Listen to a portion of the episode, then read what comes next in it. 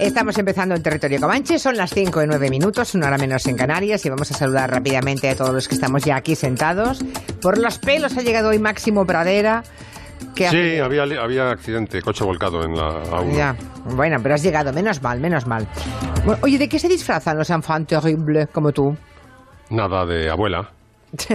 Yo voy siempre con una rebequita como de, sí, como de abuela de caperucita. No te veo de disfraz, ¿verdad? No, Nada. no, nada, nada. Nada, nada, nada, nada. Para mí Bueno. es, ten en cuenta que yo me he mm, pasado disfrazándome toda la vida en No Más Plus y, y en la radio con las voces. Entonces, mm, disfrazarme significa trabajo. Ya. Y, y no y si no pagan, no te, no te. Ahora, si, si te pagan, pues a lo mejor te puedes disfrazar. Por ¿verdad? trabajo lo hago, sí. Ya, ya, ya, ya, ya. Vale, vale. Muy bien. Eh, aquí tenemos a Miki Otero. Muy buenas tardes. Hola, muy buenas tardes. Que como es papá de criatura pequeña, que está en esa edad en que cada día ah, tiene que aparecer por el cole con algo diferente, esa costumbre, ¿cuándo empezó esa costumbre de obligar a los papás de niños y niñas pequeños a cada día de la semana, cuando llega la semana de carnaval, a llevar una cosica? Una cosica. Una cosica. Sí. Yo era de Un día una corbatita, otro día hay que ponerlos de verdes, otro día hay que El día de los pelos raros, hay que peinarlo diferente. El día de. Yo ya era de personaje favorito y él ha elegido poco yo, pero luego le han, han pintado lo- los labios de tal modo que parecía Joker, entonces era poco Joker, un poco. Era, Ya, ya. Iba de poco Joker. En fin, eh, Nuria Torreblanca sí que se ha disfrazado, pero ya casi ni se acuerda porque eras pequeño, ¿no? Era menor de edad la última vez que me disfracé, menor. eso lo tengo clarísimo. porque- Tampoco eres mucho de disfrazarte, ¿no? Así en general no. En general no. Bueno, Depende del y- perdón. Y David García Senjo, nuestro arquitecto, es de disfrazarse. Pues hace mucho tiempo que no, pero sí, sí me he disfrazado. Sí, ¿eh? Sí, sí, sí. cuenta, cuenta. Pues mira, la última vez creo recordar que fue de torero. Hicimos entre los amigos del pueblo, bueno. organizamos una como una especie de corrida, entonces pues eh, había uno que iba de toro, otros iban de presidentes, de bueno, de todo. Y, Te tocó hacer de torero. Y me tocó hacer de torero. Ahora subes la Y- foto a Twitter, ¿no? Como haces con los edificios. que va, que va. Ahora subo la foto a Twitter. No, no, no. por y te pusiste un paquete de algodón donde debías, Eh, supongo. Bueno, no. ¿A qué lado cargas el algodón? Era un poco- Hombre, pues, pues hay que ponérselo eso, ¿eh? Pues eh, bueno, tampoco era tan profesional. Bueno, hoy se estrena, dejadme que hable con, con una mujer a la que queremos mucho, que es miembro de este gabinete, que es Noelia Danez, que a esta hora debe haber salido ya de la peluquería, debe estar ya secándose las uñas, eh, porque estrena eh, una nueva producción en el Teatro del Barrio, Carmiña, que tiene como protagonista a, a una escritora, la tía Carmiña de Máximo Pradera. ¿eh? Exacto, sí, la mujer de Rafael Sánchez Ferlosio. La mujer de Rafael Sánchez Ferrosio, de su tío, y a la que él siempre... eh, Tú, tú le llamabas la tía Carmiña, ¿no? Calila, la llamábamos Calila. La tía Calila, está bien. Bueno, el caso es que Noelia Danez está ya preparada para ese estreno. Tenemos poquito rato porque tiene que irse hacia el teatro ya. ¿Cómo estás, Noelia? ¿Cómo van los nervios, hija? Hola, pues estoy muy bien. Estaba, no estaba secándome las uñas, estaba mordiéndomelas. Va, que nunca... ¿Tú te, muerde- te muerdes las uñas, Noelia? No. Sí, un poco me las muerdo y en estos días me las he comido casi enteras. Ya. Tengo muñoncicos. Desde Ya. ayer tengo muñoncicos. Bueno, el caso es que ya saben que Noelia hizo primera, primero una, hay un ciclo de tres de mujeres, ¿no? Mujeres que se atreven. Eh, estuvo Emilia Pardo Bazán, estuvo Gloria Fuertes y ahora es el turno de Carmen Martín Gaite. Supongo que la habrás escogido por razones obvias, ¿no? Porque debías, debías ser una lectora impenitente de, de la obra de Carmen Martín Sí, lo he, y lo he sido especialmente en los últimos diez años. Le he dedicado mucho tiempo porque he estado leyendo escritoras contemporáneas de ella, eh, de, la que no te- de las que no teníamos recuerdo. Y entonces siempre Carmen estaba ahí, ¿no? Era un poco la sombra de todas, en un sentido positivo. Así que sí, bueno, y también es verdad que coincidió en el tiempo la muerte del tío de Máximo, de Rafael, y un poquito después la muerte de Ana y de la hermana de Carmen, de Ana Martín Gaite, y, y en el año 20 se cumplían 20 años de la muerte de Carmen. Entonces había también así un poco de numerología, es como que las cosas a veces te llaman, ¿eh? los proyectos, no sé, como que Carmen levantaba la manita desde algún lugar, ¿no? Pidiendo que le diéramos voz, o eso he creído pensar yo. Y es un, imagino que como los anteriores, es un monólogo en el que habla solamente Carmen Martín Gaite. Sí, es un monólogo en el que habla ella y bueno, sí que tiene bastante interacción como en anteriores ocasiones y no sé si en esta incluso algo más con el público. Sí, encuentra en el público un poco ese interlocutor que Martín Gaite siempre buscó cuando escribía. A ratos lo encuentra en el público y otros ratos lo encuentra en la evocación de su hija Marta. Ah, ¿Vas a ir esta noche, Máximo Pradera, o no? Claro. Ah, bueno, no, no, no, hombre, es que... Imagino que Y debe le he ser... echado, y le he echado un cable a, a Noelia todas las veces que me lo ha pedido. ¿Sí? ¿Le has contado cosas de, Sí, de la- hay de tu algunas, tía? hay as- algunas anécdotas que están ya fijas en el texto que, que la sabe por mí. No se vale participar tú cada vez que me invoca el Exacto. público. ¿eh, te veo levantando la Derechos- mano ahí. derechos de autor, me la sé. Bueno, ¿y qué, qué es lo que más te ha costado, Noelia? De la vida y obra de Carmen Martín Ma- Gaite, supongo que acercarse al tema de la muerte de su hija, ¿no? Que murió muy joven, no tenía ni 30 años cuando murió eh, su hija víctima de- del SIDA. Es un tema que no habrá sido fácil abordarlo. Bueno, lo que, lo que he hecho ha sido no abordarlo en el plano de la intimidad, de qué pudo. No, no he querido especular con qué pudo representar de una manera profunda para Carmen la desaparición de Marta. He querido más bien reconstruir eso y convertirlo en el nudo del monólogo, pero a partir del testimonio literario que la propia Carmen dio de lo que significó la pérdida de, de su hija. Entonces, mm, mira, me ha costado más dejar otro tipo de cosas fuera, que yo veía que tenían mucho potencial también, como por ejemplo la relación con Ana. Es evidente que dos hermanas que se acompañan de esa manera tan particular en el curso de sus vidas respectivas tienen una historia, ¿no? Conjunta. Pero bueno, eh, me pareció que ahí no había que, a lo mejor pues no, no era el momento. Quizá en un futuro eso se pueda intentar contar. Entonces ha sido más el trabajo dejar fuera qué Ya. cosas no, qué cosas no incluir y de qué cosas prefería no hablar. Sin embargo, no me ha costado nada no hablar de Rafael Sánchez Hermosio, ¿ves? Eso Tú no sabes, sabes, Noelia, que yo el teatro lo descubrí, ya que estrenas obra esta noche, de la mano de Carmiña, porque fue ella la que nos llevaba a Marta y a mí al teatro. De ella, ella, mm, nos llevó al Sí de las Niñas, nos, llevó- nos llevaba mucho al teatro español, nos llevó a Castañuela 70. Castañuela 70, en el año 70, o sea, yo con 12 años la vi como tres o cuatro veces, porque Carmiña era fan, fans, como se dice ahora, total, de Castañuela 70. Era muy, muy aficionada al teatro. Oye, Así ¿quién que hace- estará también como espectadora. Claro. Oye, ¿Quién hace de Carmen Martín Gaite? ¿Qué Nieve actriz? de Medina, Nieve de Medina, hemos, eh, yo creo que hemos acertado de lleno. Nieve de Medina, que bueno, no se la recordaréis pues por los lunes Mm. al sol, es una actriz maravillosa, eh, con un físico que en principio no sabíamos muy bien si iba a encajar, pero claro, cuando las actrices son buenas, los físicos importan muy poco, también porque no se trata de hacer una imitación de Carmen Martín Gaite, sino en todo caso de encontrar un poco la voz, ¿no?, del personaje y de la persona y ahí pues lo que hace falta es una actriz que, que tenga la sensibilidad suficiente como para recrearla, ¿no? El físico importa poco, pero es verdad que la ves y sientes que es Carmen. Pues ya lo saben, en el Teatro del Barrio estreno esta noche de Carmiña, ese monólogo que ha escrito Noelia Danez sobre una de las grandes ah, escritoras del siglo XX español, Carmen Martín Gaite, que espero que mováis la obra por otros lugares, porque Sí. la de la de Pardo Bazán y de Gloria Fuertes no llegó a Barcelona, por ejemplo. No sé Pues si... ah, yo creo que fue el único lugar en el que no estuvo. Mira, ayer Emilia bien. cuando estaba ya ayer Emilia cuando estábamos haciendo en Teatro del Barrio el, el ensayo general, Emilia estaba en Logroño. Es verdad que toda la trilogía, bueno, que a Carmiña espero que también ha girado menos por Barcelona. Digo, por si nos escuchan, igual no sé. Que alguien se ponga Sí, las sí, pilas, claro, claro. por favor. ¿eh? se deciden de una vez a que podamos entrar allí, ¿no? Pues que sea un éxito esta noche. Máximo, ya nos, Gracias. ya nos contaréis mm, mañana o pasado. ¿eh? Venga. Gracias. Suerte. Un beso, Un Noelia. abrazo. Chao, un Gracias, beso. Adiós. chao. Bueno, pues eh, ¿por dónde empezamos hoy? ¿Por el grupo sevillano o Funquillo, por ejemplo? Por ejemplo, Estaba durmiendo y yo ya estoy en pie. Para quien no sepa quiénes son o Funquillo, este primero, grupo sevillano. ¿has dicho grupo? Estamos hablando de un grupazo. Es una gran banda. Ofunquillo es un referente en su género. Y diréis, ¿y cuál es su género? Pues el funky andalú embrutecido. Los Ofunqui- sí, sí, funky andalú embrutecido. Llevan 20 años tocando, han tenido un parón durante un tiempo y ahora han regresado. Es una de las bandas que más toca en todos los escenarios españoles, tienen, tienen conciertos por todas partes y ahora sacan un nuevo disco que se llama Ofunquillo Terapia, que suena así de bien. Está fundado por Andreas Luz y por Pepe Bao, que Pepe Bao es uno de los mejores bajistas de este país, eh, ha tocado muchísimos discos y algunos colaboradores que tiene este nuevo disco, por ejemplo en esta canción escuchamos escuchamos a Carlos Darque de Ajá. Meclán, en otra canción escuchamos a Cuchi Romero de Marea.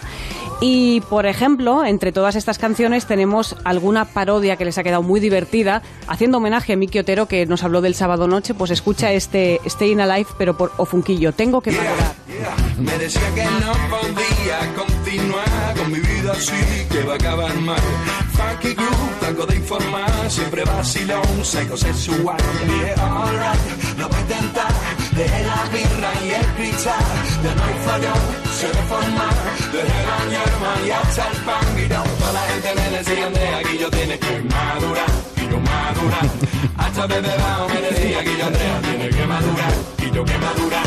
Ah, ah, ah, ah, tengo que madurar, yo de verdad os recomiendo, o sea, un concierto de Funquillo es una fiesta Ya, enorme, ya, está todo el mundo y por ejemplo, si queréis verlos dentro de poco, mira, el 29 de febrero tocan en Girona, 6 de marzo Logroño, 7 de marzo Cantabria, 13 de marzo Córdoba, 27 de marzo Murcia, 28 de marzo Valencia, 3 de abril Jerez, 24 de abril Gijón, 25 de abril Zaragoza, 15 de mayo Bilbao, 16 de mayo Burgos. Tienen muchísimos conciertos y todo el verano por delante. Si veis en algún escenario que van a tocar los o Funquillo, acercaos.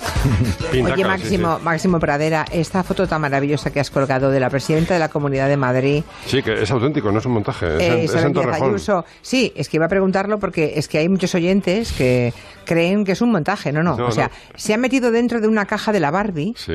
una caja, esas cajas rosas, como la Barbie, ¿eh?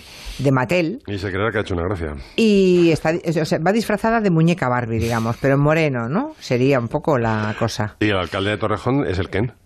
Y el alcalde de No, Torrejón. no le es- pierdas tampoco de vista, ¿eh? Al Eh, alcalde. Es que la, sí, es que me han enviado varias fotos los oyentes. Bueno, que sepan que no es un montaje de nadie, que es que se han disfrazado. Sí, esto, esto, esto se ha producido, esto, esto ha existido. Ya, ya, ya. En, el- Mira, en el tiempo y en el espacio. la verdad es que ya casi nada me sorprende, ¿eh? También te lo digo. Pero mírale, hombre, échenle una ojeada porque, porque es para gozar, es para gozar mucho. Bueno, creo que Máximo Pradera quiere hacerse perdonar. Como se puso en Palagoso la semana pasada Sí. con canciones ñoñas, Mm. por aquello del día de San Valentín, hoy quiere subsanarlo, pero además te pasas de frenada. Ahora ya quiere hacer listas de gente que se va a morir. ¡Hombre! La lista. es- La lista de los que van a morir. Ojo, que el mal gusto no es de Máximo Pradera. Es de unos señores ingleses que desde hace mucho tiempo, cada año, hacen la lista de los que creen que van a morirse ese año. Sí, y lo más extraordinario de esta lista es el título que le ha dado eh, Nuria Torreblanca, que es La Necroporra. Sí, pero no me lo he inventado yo, eso es algo que circula siempre. La necroporra. La O sea, necroporra. sí, porque es una porra en realidad de la gente que cree que va a morir, ¿no? No sabes además lo, lo- cómo se pican. Dice, después de 17 años en listas, eh, Kirk Douglas mm, por fin da la razón a la necroporra y, y consigue cascar en, en 2020. Es increíble, Hombre, ¿no? ¿cuántos años hace que hacen la lista de los que van a morir? Mm, Desde el 87 se. Ah, entonces, Sí, sí. claro, Sí. y seguro que desde el 90 que están poniendo a Kirk Douglas. Kirk Douglas es el campeón absoluto de presencia, es decir, Ya. ha estado 18 años, no seguidos. Eh, recordemos un poco los percances con la salud que tuvo Kirk Douglas. Tuvo un accidente de helicóptero así tipo Rajoy, sí, sí, sí, pero bastante más grave porque chocó su helicóptero con una avioneta y los que iban en la avioneta se cascaron, que iba- iban dos personas. Él salió casi ileso. Luego en el 96 el famoso ictus, que lo dejó sin habla, el tipo con muchísima fuerza de voluntad consiguió recuperar el habla. Eh, hombre, nunca fue ya el mismo, pero vamos, podía dar entrevistas y hacer declaraciones. Y bueno, y luego ha aguantado, como dice la, la durante años y años y años hasta llegar a los 103 que ha muerto, ¿no? Y aquí le vamos a recordar en un sabéis que eh, Douglas rescató a Dalton Trambo eh, en Espartaco me parece que fue no en Senderos Mm. sí, de Gloria en Espartaco. Espartaco. Y entonces eh, a partir de entonces Espartaco es del 60 hicieron muchas películas juntos. Esta la hicieron al año siguiente de Espartaco y escuchamos a Douglas cantando en español. Que una paloma triste, muy de mañana, le va a cantar a una casita sola con sus puertitas de par en par.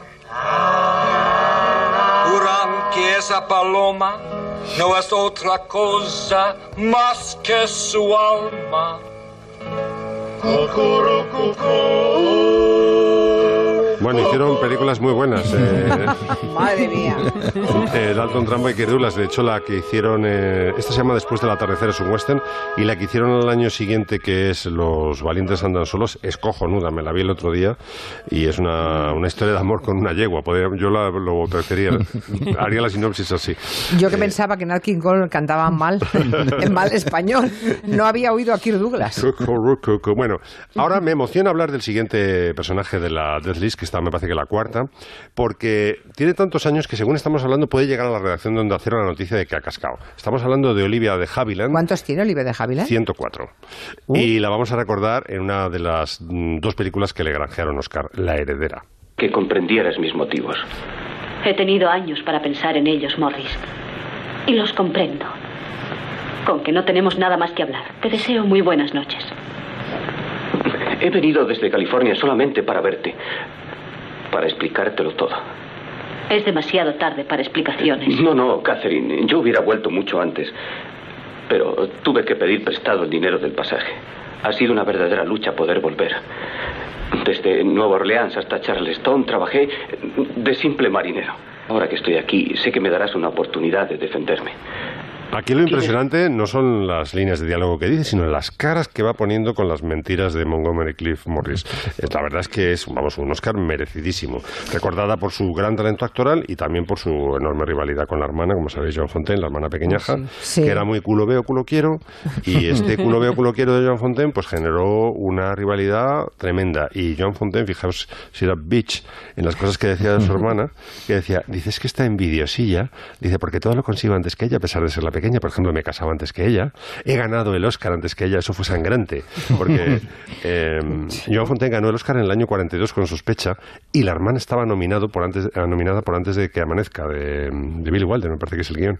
Y, y entonces ya, ya sabemos el combustible que mantiene con vida a Olivia de Havilland, que es la rabia. La rabia. Sí, sí. Porque, por cierto, Olivia de Havilland, ¿os gusta como actriz? A mí me encanta. Es su otra género, época. vamos, Sí, es ¿no? género. A Vale, ti lo vale. que te pasa es que el doblaje de lo que el viento se llevó haciendo de Melita, como tradujeron aquí a Melanie, es, Sí. es, es un, es un grimoso que, que te, da, que te cae Ya, mal. pero la he visto en otros momentos y...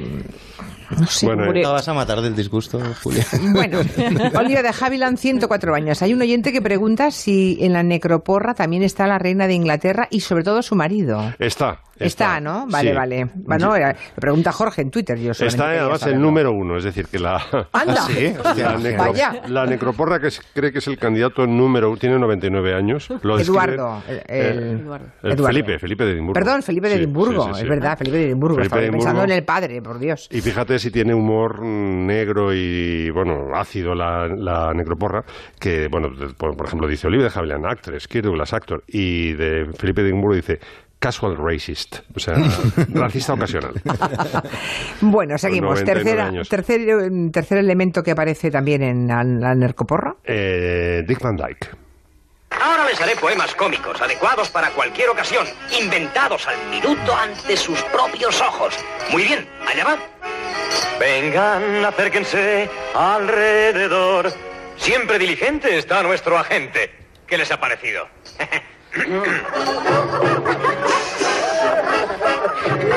Hola. Dick Van Dyke, De que todos, tiene sí, ¿cuántos no- años? 95 castañas tiene ya. Pero fíjate, de todos los eh, necropórricos que, que he visto, es el que mejor pinta tiene ahora mismo, a pesar de su pasado alcohólico, que le costó 25 años superar su, su dependencia del alcohol, y ahora parece ser que se ha hecho eh, aficionado a los smoothies de verduras.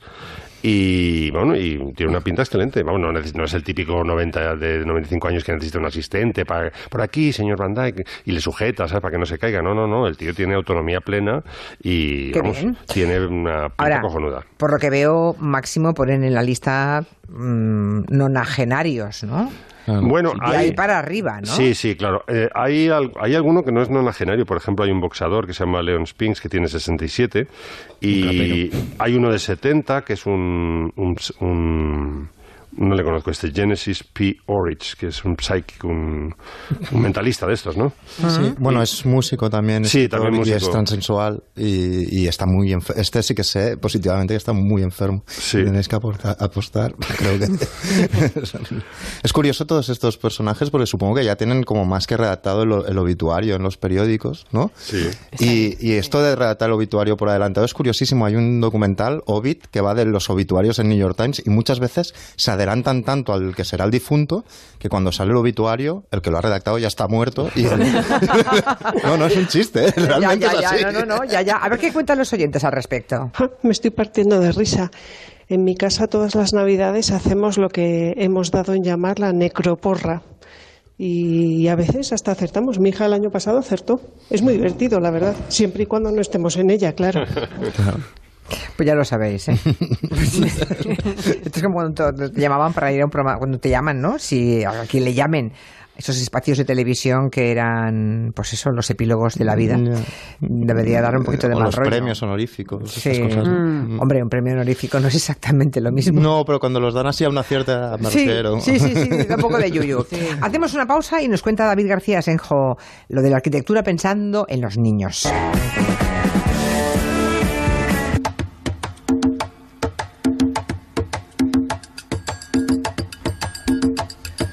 Estamos en el Comanche. Doy por supuesto que habéis escuchado a Donald Trump refiriéndose a la película que ha ganado el Oscar a la mejor peli este año, ¿no? A, a Parásitos. ¿Lo habéis escuchado? Por favor, no- los que no hayan tenido ocasión, escuchen Donald Trump metido a comentarista de cine. And the winner is a movie from South Korea. What the hell was that all about? Esto lo ha comentado en un mitin de la campaña electoral. Estaba en Colorado y ahí básicamente lo que dice es: ha ganado una película de Corea del Sur.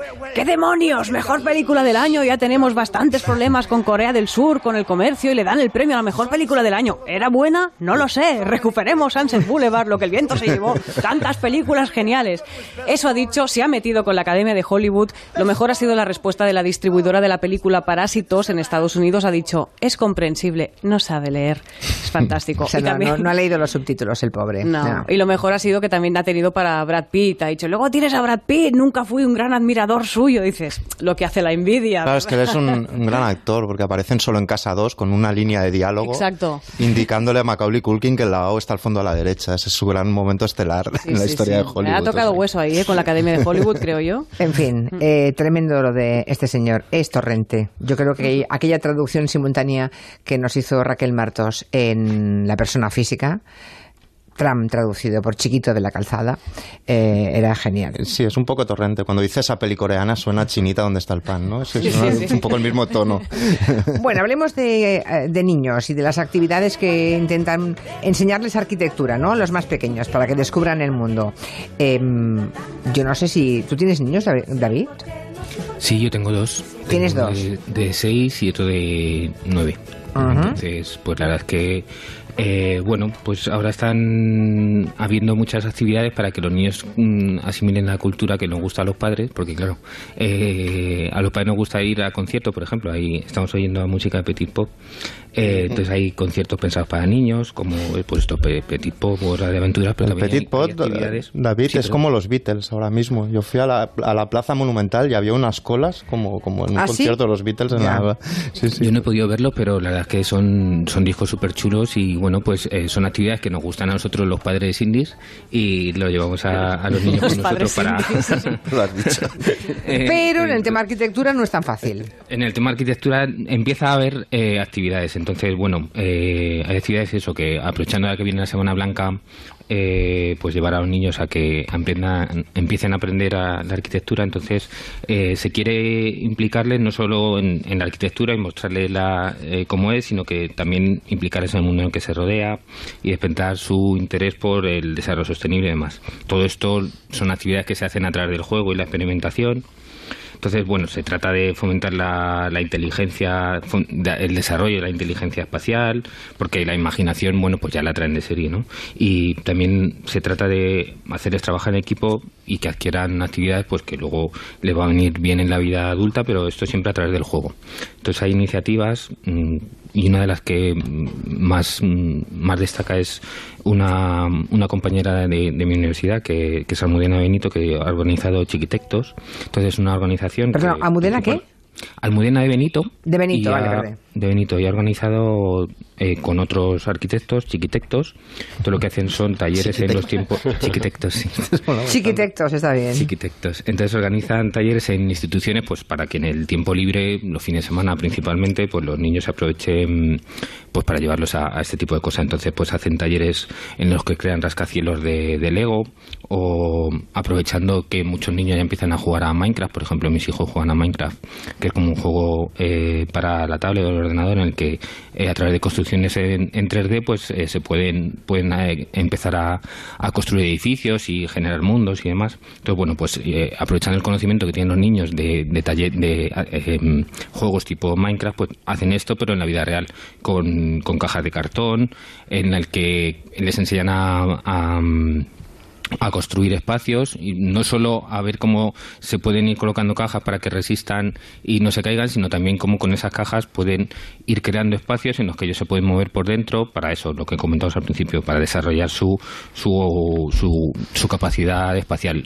Y si, El luego, y si luego te salen los niños y quieren ser arquitectos, ¿qué? Ese es el problema. Ese es el problema, David, claro. No, decían que, me decían el otro día, dice, ¿y tú animas a la gente a que hagan arquitectura? Y digo, hombre, pues a mí es una carrera que me gusta mucho. La verdad es que es- estamos en un momento un poco complicado de, de encontrar trabajo y demás. Pero bueno, al final también es que, eh, pues si aprenden a, a cómo funciona la arquitectura, pues también aprenderán a, a valorarla, ¿no? Entonces eh, sabrán que no es solo eh, fachadas y tal, sino que también es cuanto mejor sea el entorno, lo hablábamos con los hospitales, ¿no? Cuanto mejor sea el entorno en el que se mueven, pues mucho más interesante eh, será, será su vida, ¿no? O por lo menos eso se trata. Ah. Entonces, bueno, aparte de Chiquitecto, pues hay otras otras iniciativas como Little Architect, que, que es de Lola Lola Ruiz Garrido, que es una arquitecta de, de cerca de aquí de Jaén, de la Carolina, que se fue a Londres y colaboró con el RIBA en, en, en colegios de, de allí de Londres, o el sistema Lupo, que lo que han hecho ha sido como una especie de Lego gigante en el que, bueno, pues con varios elementos, el- pues un arco, un dintel y demás, enseñan a lo mismo que decíamos con las cajas. Ver cómo se construyen los edificios y ver también cómo es el espacio y cómo se adapta ese espacio a su escala. Evidentemente no es lo mismo la escala de un niño que la escala de un hombre, entonces pues empiezan a hacer construcciones relacionadas con su tamaño y a ver hasta qué, qué tamaño puede tener una, una habitación y que se cubra con los arcos que han diseñado en, en sistema Lupo y demás. Está Y- bien. Ha tomado sí. nota aquí mi Quiotero, ¿eh? Sí, sí, chiquitectos. para, Sí. para tu niño? Sí, sí. ¿Qué edad tiene tu hijo? ¿Miki? ¿El mío? Sí. Eh, dos años y unos meses. No Bueno, pues eh, Muy todavía queda un poquito, pero, pero yo creo que pronto podrá, podrá ¿A partir de qué edad?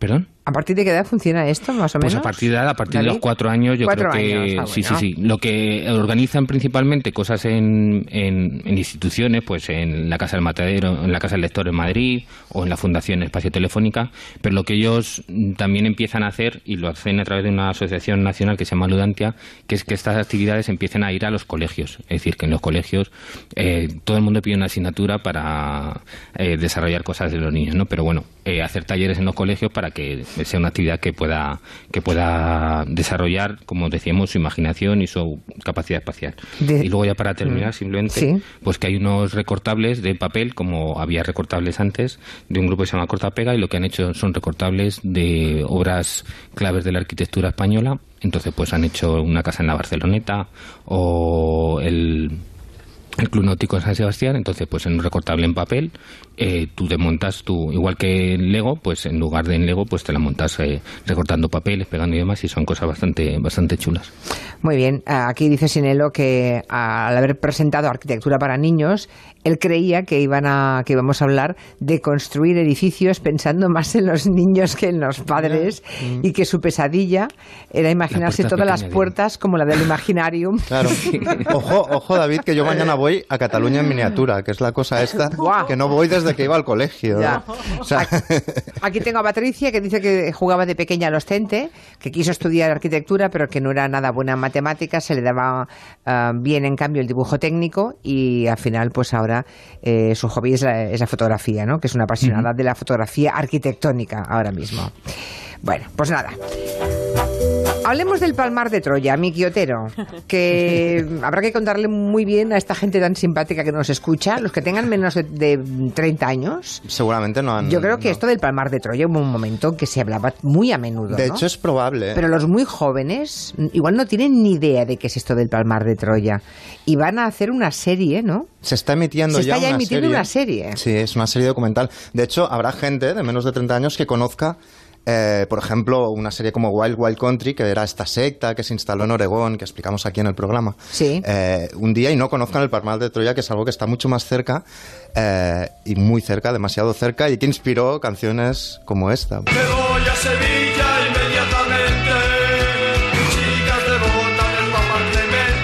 Las devotas del Papa Clemente porque durante un tiempo, eh, bueno, hubo dos papas.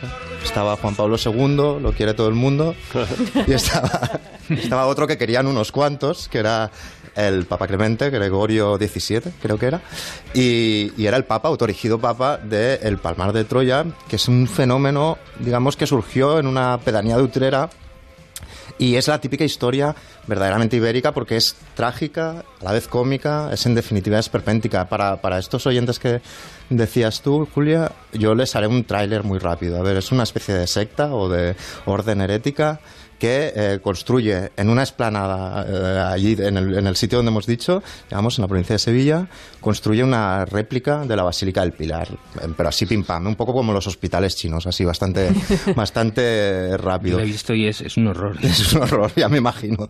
Podéis ir con Máximo un día a hacer una visita. Oye, mucha pasta movía el Palmar, ¿no? Bueno, sí, sí, ahora te explico. Mucha es mucha. Eh, eh, eh, eh, hacen esta especie de basílica del, del Pilar. Santifican a Cristóbal Colón, Jahren a Franco, a Carrero Blanco, es decir, a todos los eh, A eh, popes del, del español, a todos los buenos, vamos, a todos los mejores. Sí. Eh, entonces eh, le impone, digamos, los dueños, digamos, de esta orden, le imponen a, a la gente, a sus devotos y tal, que no pueden ni ver la tele, ni relacionarse con no palmarianos, con gente que no esté en el círculo, que evidentemente deben llevar una vida prácticamente monástica, pero resulta que al señor Papa Clemente y a sus colegas se les ve acabándose el whisky y las gambas en la feria de abril, año sí, día también. Que hay imágenes, además, que pierden pie cuando salen de los, de los bares. Y Por algo, sobre- son, por algo son los jefes. por algo son los Claro. jefes, exacto. Al menos lo hacían a la luz del día, se les veía. Y, y además que puede ser excomulgado a la primera de cambio. Por ejemplo, si te da por escuchar esto, estás excomulgado.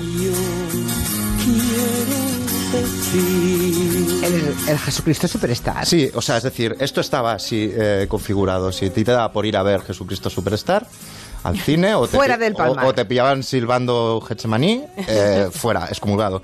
Esto surgió en el año 68 y de hecho en los, en los 60, en los años 60 en España hubo muchos casos similares. De repente unas niñas eh, ven a una mujer preciosa que se supone que es la Virgen y eso crea un efecto llamada alucinante que hace que empiecen a ir a- allí para más apariciones marianas un montón de gente. En el Palmar de Troya, en cuestión de meses, eh, eso era una especie de romería ultracatólica mezclada con el Festival de Benicàssim o con, la Ruta del Bacalao, o sea... En serio, hay imágenes pocos meses después de 40.000 coches abarcados al lado de esa esplanada, pues a esperar a que suceda algo. Y entonces entran en juego unos meses después de este momento inicial de la primera aparición, los dos grandes personajes, que son eh, el Manuel Alonso y Clemente Domínguez, que es este que se El Papa acaba siendo Clemente, papa y el que sí. manejará todo. Clemente Domínguez, que en los ambientes sevillanos se dice que era conocido como la Voltios. La Voltios. Sí, exacto. Sí, no abundaremos en el porqué de este apodo. Vale, Eh, no se me eh, ocurre. bueno, empiezan allí como a tener apariciones, es decir, el Clemente ve más a la Virgen María que a su madre, probablemente, está todo el día, se le está apareciendo continuamente, empieza a recrear, pues por ejemplo, la lanza que se clava en el abdomen de Cristo, pues de repente hace un show ahí y empieza a perder sangre, pierde garrafas de 5 litros de sangre, la gente alucina, cada vez va más gente, pero empiezan a tener problemas con la propiedad y entonces dicen, tendríamos que comprar todo- toda esta zona, todo este eh, terreno. Convencen a una, a una baronesa, les suelta 18 millones de pesetas. De la época, ¿eh? de los de, 60. de la ¿eh? época, a la, la- la- digamos, la convencieron bien a la baronesa, por lo visto hubo una performance bastante preparada para convencerla. Compran todo ese terreno y ahí empieza de verdad ya esta especie de orden herética, ellos lo llaman la orden de los carmelitas de la Santa Faz, eh, o esta secta, en otras palabras. Perfectamente bunkerizado, ¿no? Porque hay una valla todo alrededor, ¿no? Hay un muro, eh, han levantado un muro. Pero al mismo tiempo, estos dos personajes eran, trabajaban en una agencia de seguros católica y también sabían, tenían bastantes nociones de marketing y empiezan a expandir, eh, digamos, el mensaje, de tal modo que durante mucho tiempo, por ejemplo, había muchos más adeptos palmarianos en, Irlanda o en Alemania que incluso en, en España, porque generaron una máquina como propagandística importante. Pero claro, ¿qué les pasaba? Que no eran sacerdotes. Tenían que ser sacerdotes. Y dice, ¿cuál es el problema? Los nombramos, ¿no? Los nombramos, pero antes, para poder ser primero ellos sacerdotes, convencen a un eh, eh, obispo vietnamita que estaba rebotado con el Vaticano por cómo se habían comportado con un hermano la- suyo y la tal. La legión extranjera, parece. Es increíble, de verdad, Máximo. O sea, yo no sabía todos los detalles y es alucinante. Convencen a este obispo vietnamita, los ordena sacerdotes y aquí, bueno, pues, pues como por esporas. Eh, empiezan primero esos sacerdotes, se hacen obispos, eh, hacen, ordenan a cinco obispos por, por, por tarde prácticamente, hasta que llegado el momento, ¿por qué no? Pues el tío se proclama, eh, a raíz de las polémicas con el Concilio Vaticano II, que moderniza a la izquierda, a la, la Iglesia, ellos se presentan como la verdadera esencia de la Iglesia católica y se hace papa. Y, y lo que hay interesante en esta serie es que hay un montón de documentos sonoros por unas cintas que encontraron con la voz del Papa Clemente, de este personaje, que a mí me produce hasta cierto ASMR. Ya veréis cómo habla. Mira. Mi querido rebaño, y en general a todos los que estáis aquí presentes, Hostias, qué puto miedo. cada uno la cruz sobre sus hombros. Claro, claro. Yo ya soy medio palmariano por culpa de ver la serie. Mi querido realmente rebaño, dice el Papa Clemente. Alucina, o sea, mete bastante, bastante, bastante miedo, ¿no? Esto sí, además, durante... Hay, hay otra gente que se lo cree de verdad. La idea es que el Papa Clemente y su colega eran bastante farsantes, pero hay, hay mucha gente que verdaderamente Sí, pero se ellos lo dos, creía. él, tanto él como el sucesor, bueno, el sucesor luego se fue, Era el primer- vive en Marbella, El primer sucesor es su, su amigo y luego hubo un tercer papa que se fue, luego volvió, atracó la caja fuerte a punta de pistola, robó el papamóvil y se casó con una niña que había entrado como niña en el Palmar y se había hecho monja, la sacó de monja, se casó con ella y acabaron como portada del interview. O sea, digamos, todo es... eh, pero el Palmar de Troya sigue allí. Delirante. Sigue, siguen O sea, allí. lo- los de la secta Claro, siguen lo que allí. han caído los, los primeros papas, digamos, los más, eh, los más conocidos, pero, pero eso sigue allí. Y de hecho, el Papa Clemente fue como la gran figura carismática también por cosas que le sucedieron. Uno de los videntes que creía realmente en ello se le acercó una vez, antes de morir, se le acercó y le dijo, bueno, o dejas ya de tener apariciones falsas o vas a tener un accidente. Y tiempo, poco tiempo después tuvo un accidente de coche, se quedó ciego y por eso si buscáis Papa Clemente veréis unas imágenes aún más perturbadoras, que es el Papa Clemente con los párpados cosidos, que ya hablando con este susurro y con los párpados así, con los ojos sellados, da un miedo eh, alucinante. Y esto es una más, es una como una cosa más de las muchas eh, cosas así como paranor- paranormales que surgían en determinadas eh, regiones de España y que luego digamos con Lo que el es espectacular es que se mantenga allí. Yo no sé cuántos adeptos tiene ahora mismo la secta, cuánta gente vive allí, pero vi, vi un documental no hace demasiado en la 2, bueno, no hace demasiado, eran tres o cuatro meses, ¿eh? Y incluso entrevistaban a uno de los que fue el Papa, el que se salió, El que se casó tercero, y tenía una hija incluso. Sí, sí, sí. No, no. Y eh, él hablaba del Palmar de Troya en términos de secta también ya. O sea, ¿Sabes ya, que- ya, ya- ya se había quitado, digamos. Claro, ¿sabes lo que pasa con toda, toda esta cosa como ibérica, esperpéntica? Es que, es que tiene cosas que hacen gracia, es decir, que son casi cómicas, pero luego cuando aparecen, gente a la que cuando aparecen testimonios Hombre. de gente que han arruinado Sí, sí. o de niños que entraron allí como niños y que aún sueñan con, con que se los come el demonio, eh, pues la cosa se pone menos divertida. Eso sí, realmente desde que existen los teléfonos móviles hay menos apariciones marianas y estamos menos expuestos a este tipo de fenómenos. Y por no hablar de los trastornos que le ocasiona a Miguel Durán, que le confunden con el Papa Clemente. Sí, de la misma forma que, que cuando eh, apareció la pólvora, la santa campaña desapareció de los bosques gallegos. O sea, eso es una frase que me decía siempre mi abuelo, ¿no? Cuando yo le preguntaba, ¿y, y las meigas? ¿Y la santa campaña? Claro, claro. Eh, la santa campaña. Y siempre me decía, cuando llegó la pólvora desaparecieron. A mí me decían que a veces eran reales porque, porque eran, se ponían de acuerdo vecinos y tal, y entonces ver- verdaderamente los, los veías aparecer. O sea, Sí, pero siempre había uno que tenía pólvora. Sí, exacto. Y no estaba en el rollo y por si acaso ya nadie se, se metía, ¿verdad? Bien, vamos con otras tres celebrities de esa lista malrollera que nos ha traído Máximo Pradera, que elaboran los británicos y conocida como The Death List. Pues tenemos a... Este da pena porque canta como los dioses. Tony Bennett con eh, 94 años que tiene ya. Tú miras ahora... Bueno, vamos a dejar que cante. Está con Amy Winehouse. For you I sigh, for you, dear, only. Why haven't you seen it? I'm all for you, body and soul. Fíjate, Tony Bennett... eh, Espera, espera, que cante un poco sí, Amy, verdad. porfa. Venga. I spend my days in a hunger. Brutal. Brutal oírlo y verlo, porque Sí, el vídeo ¿eh? de, el vídeo de la grabación es Amy Winehouse moviéndose como una pantera, Sí, señor. andando sobre el... sin moverse, pero es realmente felino lo que hace. Sí.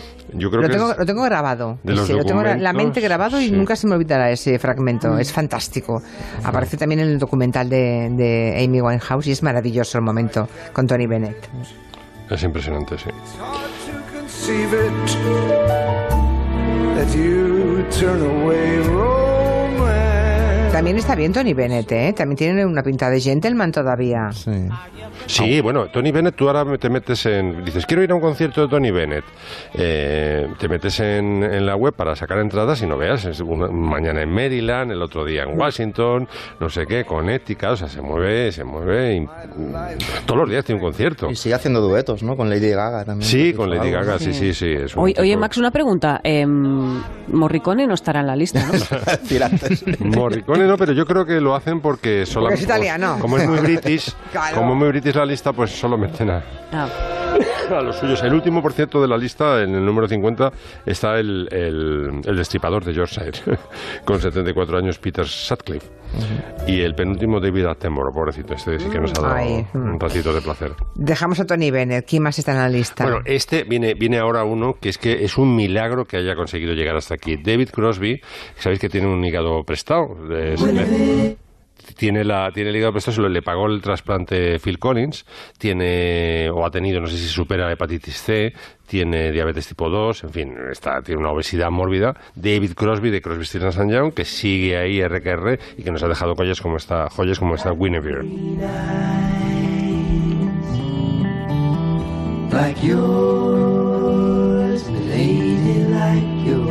¿Has dicho la edad que tiene 43, eh, 79. 79. Pero es un tipo que, que ya en las portadas de Crosby, Stills and Nash ya parece mayor. Y Sí. estamos hablando de hace medio siglo esas portadas. Ya estaba gordito. En la foto del sofá, que es su primer álbum, ya es, dices, el gordito del trío, sí.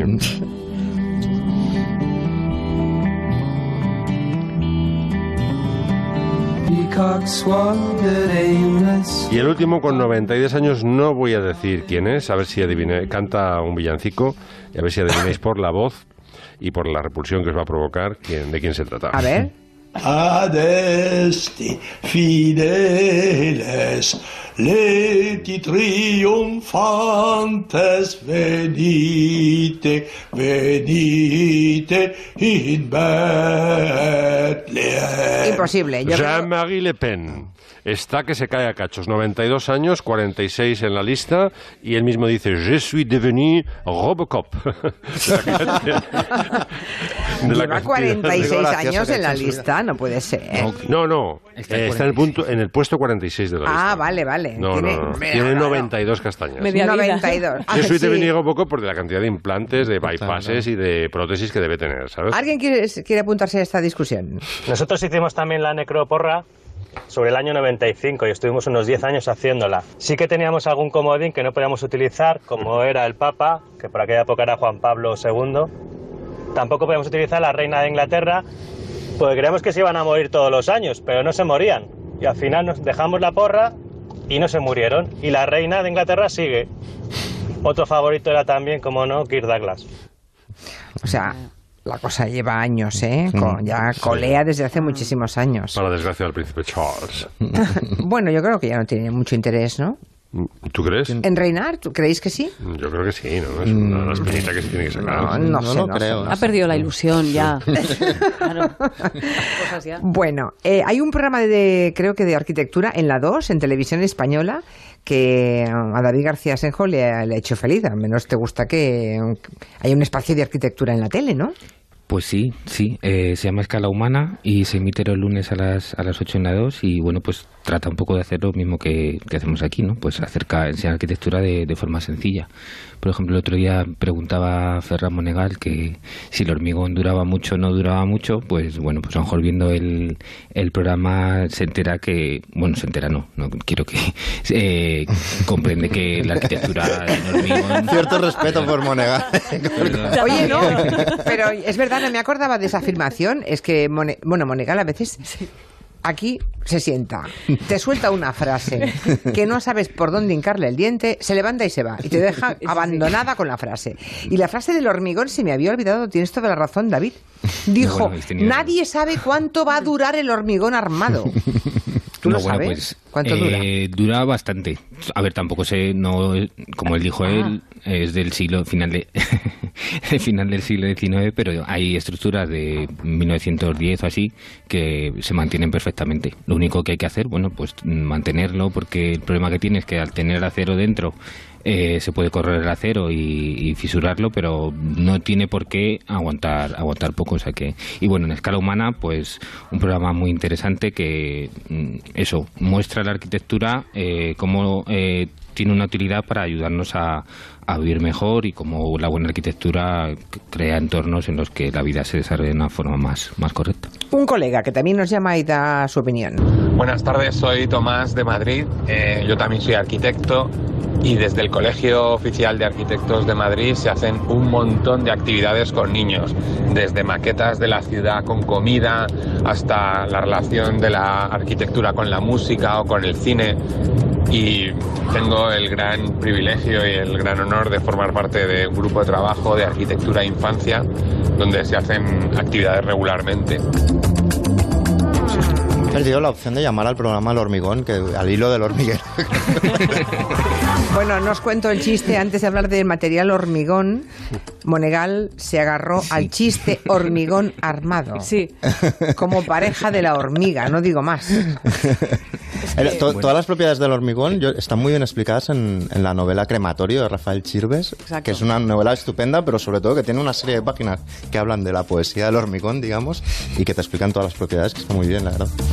Una frase. Una frase que Tony Bennett le dice a Amy Winehouse en el documental. Nos la recuerda Martis.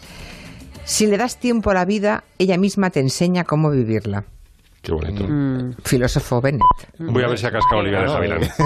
ha vivido mucho, ha tenido tiempo. Pero hay que darle tiempo, porque si no. Bueno, hasta aquí el Comanche de hoy. Adiós a todos. Gracias. Buen fin de noticias. Son las seis.